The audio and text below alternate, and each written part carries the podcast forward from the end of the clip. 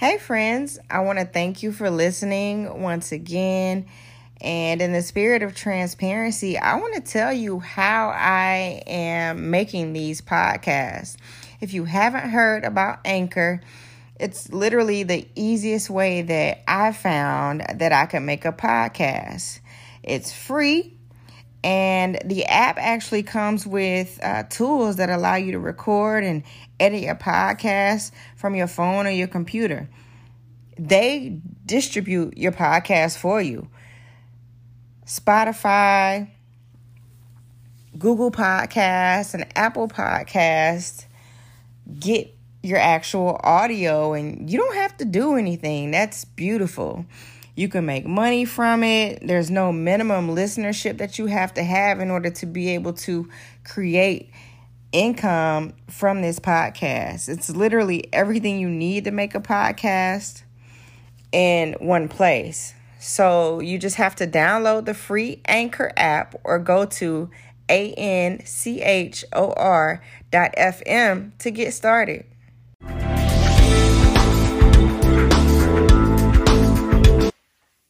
Dr. Erica Jones of the Art of Transition podcast.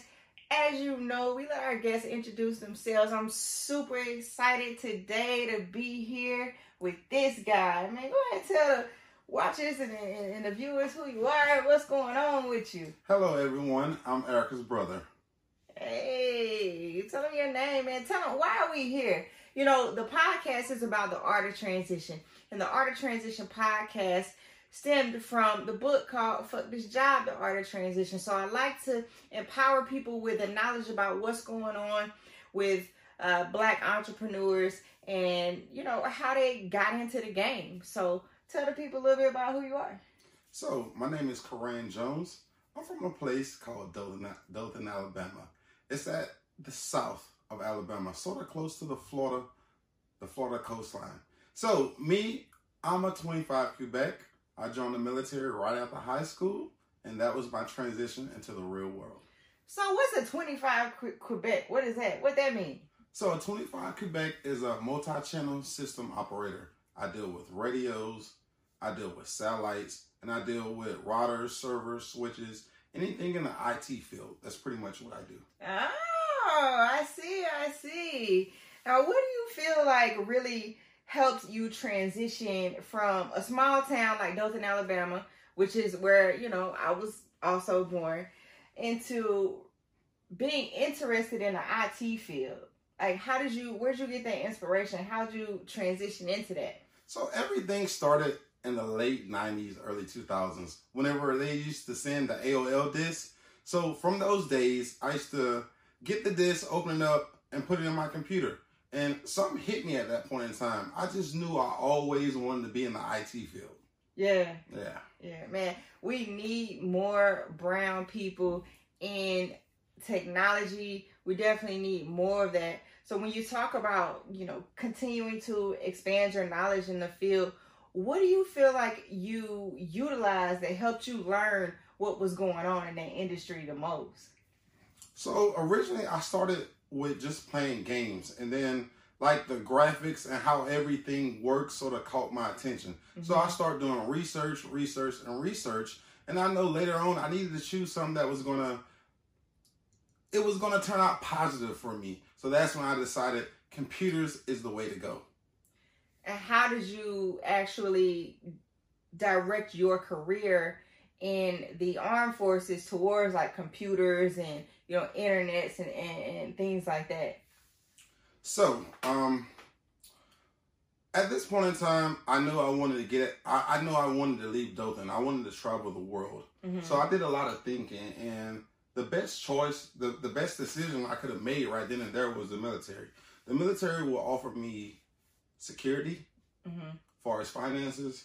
It offered me a lot of benefits, as far as medical. It it will also offer me the opportunity to travel the world and just see things that I haven't seen. Yeah. So that was it was like a no brainer for me because I felt like the path that I was going on before.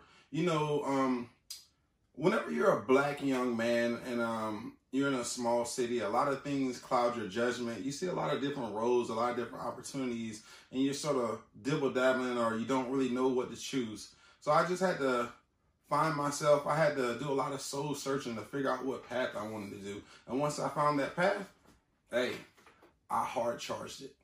Man, I'm so proud of everything that you've become and everything that you're doing in life right now.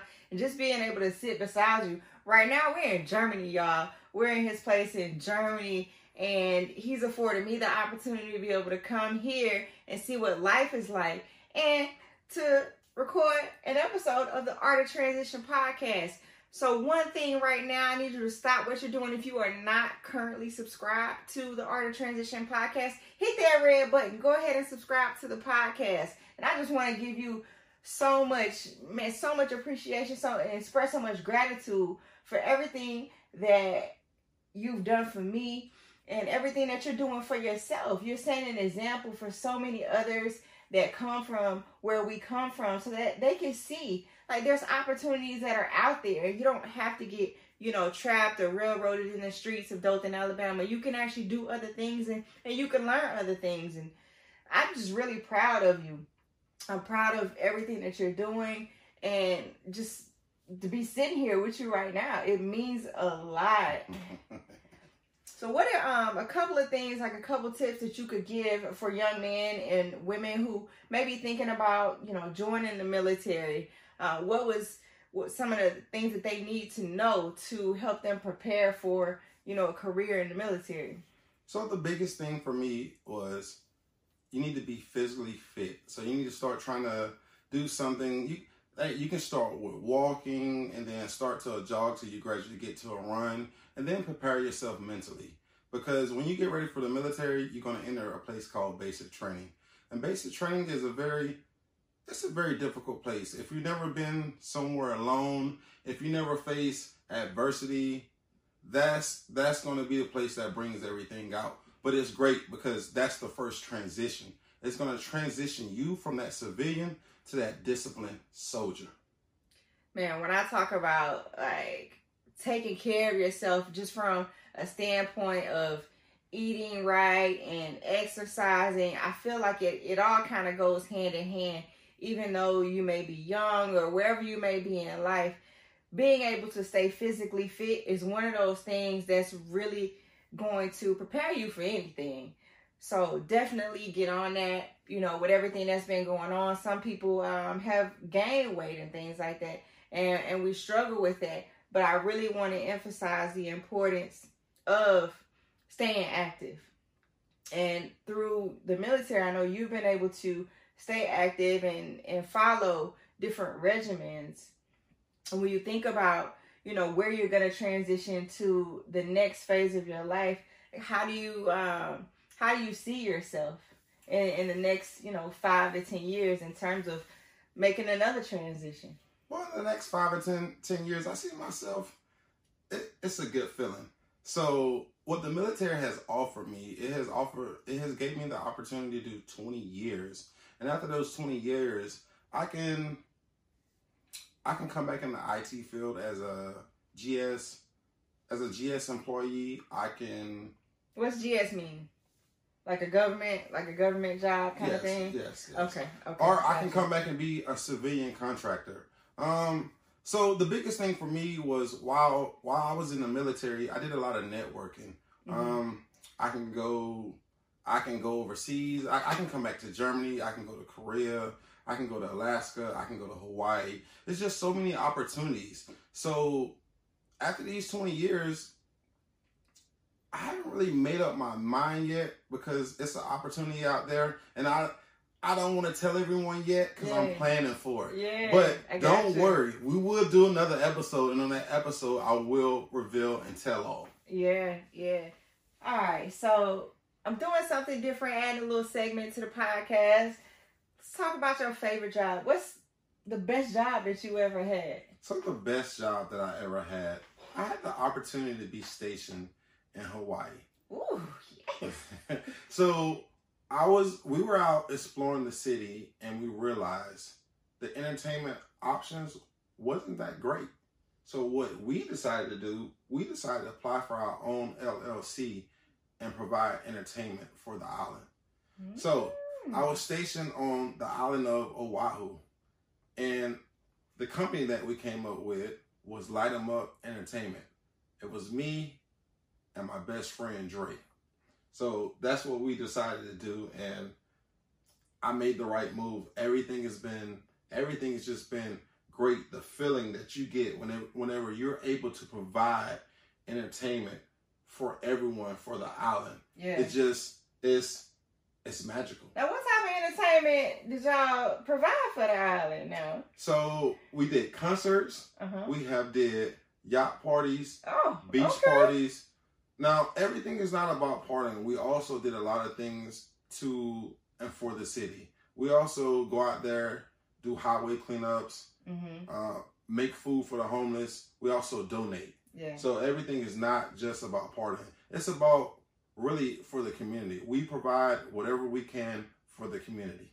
Light 'em up entertainment, baby. So when you talk about like partnering with your best friend and then like just just starting something, what type of lessons did you learn with that? I learned a lot. I, it, we can be here hours, but I mean, it it's a lot. Like it's nothing bad. It's only great experiences. It's like you have a dream, and with that dream, you follow that dream. You just continue to drive and drive and drive, and then you get to see your results afterwards. Yes, the the execution. Uh, that's where a lot of people get caught up in. So how did you guys take your dream into something that was like an actual reality? Like how did you form those networks and those contacts and things like that to be able to even throw an event somewhere where you're not even from? Yeah, so it's it's just a lot of you know as we're out exploring the city, we're stopping, we're talking with people, we're letting ourselves be known. We're on radio stations. Um we're just out there meeting everyone. We're meeting we mean strangers, we mean tourists, we mean business owners. Mhm. Um, I- we're meeting radio radio hosts. We're we're meeting news analysts. I mean, we was out there speaking with everyone, letting everyone Nice. know hey, this is us. This is what what we what we have going on. This is what we're here for. This is what we're going to do for the community. Nice. So how did you feel having to leave LME and then leave Hawaii and go to a different duty station and things like that? Like how did you handle that? So it was hard. You know, e- e- everything is always hard. But when I left, Dre is back there. Dre is still doing everything he can, and he he's having a blast. And even though I'm not there, I'm still there in spirit. You know, Yeah, I yeah. me, me and Dre, we talk on the phone almost every day. We're still getting together. We're still pitching ideas, and at this point, I'm giving him ideas. He's executing, or he's he's giving me ideas, and we're just you know we're just going back and forth and making sure everything is good and everybody's happy. Yeah, I had a chance to link with Dre out in Oahu over a year and a half or so ago um, when I was doing uh, some contract work out in Cali. So I got a chance to experience the, the LME experience. And I got to say, if you're out in Oahu, definitely find Dre, uh, see what events he has going on. You're to have a good time, like, period point blank. I'm so glad that y'all connected and that you made that connection. I had a good time when I was out there, man. I know that there's gonna be more events to come. I can't wait to get back out there. I'm mad that I missed out on the boat parties and the concerts. What like who are some of the people that y'all had out for the concerts? So we done brought Ginuwine, yeah. Dru Hill, Lil Durk. I mean, just a, a, a lot of different artists. We we done brought a lot a lot of different people. And if you guys would like, we do have an Instagram page. Our Instagram our Instagram page is light 'em up underscore ent. Check it out. Got it. And when you when you uh, look up light 'em up, that's light em, light light 'em up, right? hmm Got it, got it. Well, thanks for sharing that with us. And it sounds like your best job was the business that you had with your best friend. Yes. Simply put, yes. how do you find time to just, you know, do the things that you like to do? What are your outlets? So while you're serving our country, I know you you got things that you like to do. I see we got a we got a lot going on behind us. It's hot back there. It's a lot of heat back there. So how how do the sneakers, you know, come into play?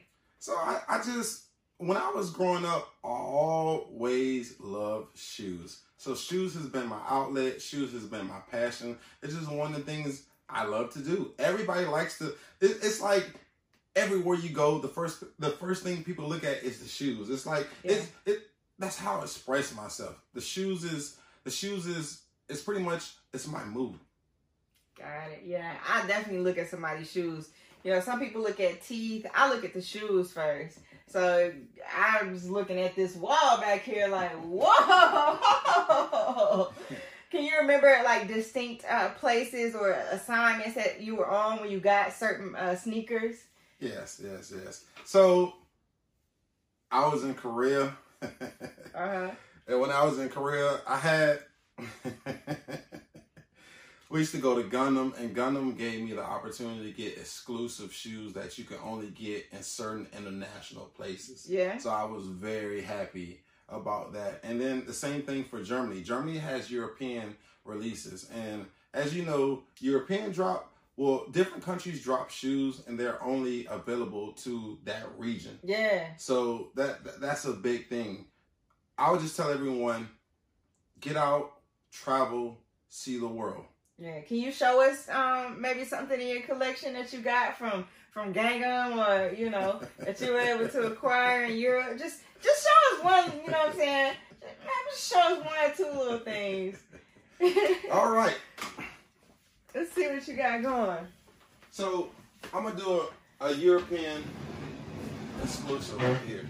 European exclusive. Ooh. So I'll let y'all do the research on these Jordan ones. These right here, nice. Wow, I don't think I've ever seen these, man. Fresh, so fresh and so clean. I don't think I've ever seen them. Just take everyone. Uh, um, if you don't mind, you can go around the room. Let let everyone see a little bit of my collection, and you know, Yeah. I'll express myself, my passion, my outlet. You put in some work with these sneakers right here. What's your favorite pair? Is that is that too difficult? So, my favorite pair of Jordan ones. I, I feel like I can style Jordan ones with. If I wear Jordan ones with shorts, I like to show off my socks. If I wear Jordan ones with jeans, Mm-hmm. I like to get a little bit dressy with it. Like I like to, for me, I like to wear a pair of jeans. I like to wear a blazer. I like mm-hmm. to, I like to get what they say suited and booted. Okay. You know that, that, that that's my expression. Whenever I walk in the building, I, I like that. I like to walk and just be like, wow, look at me. Right. Yeah. Well, thanks for inviting us in. We appreciate the interview.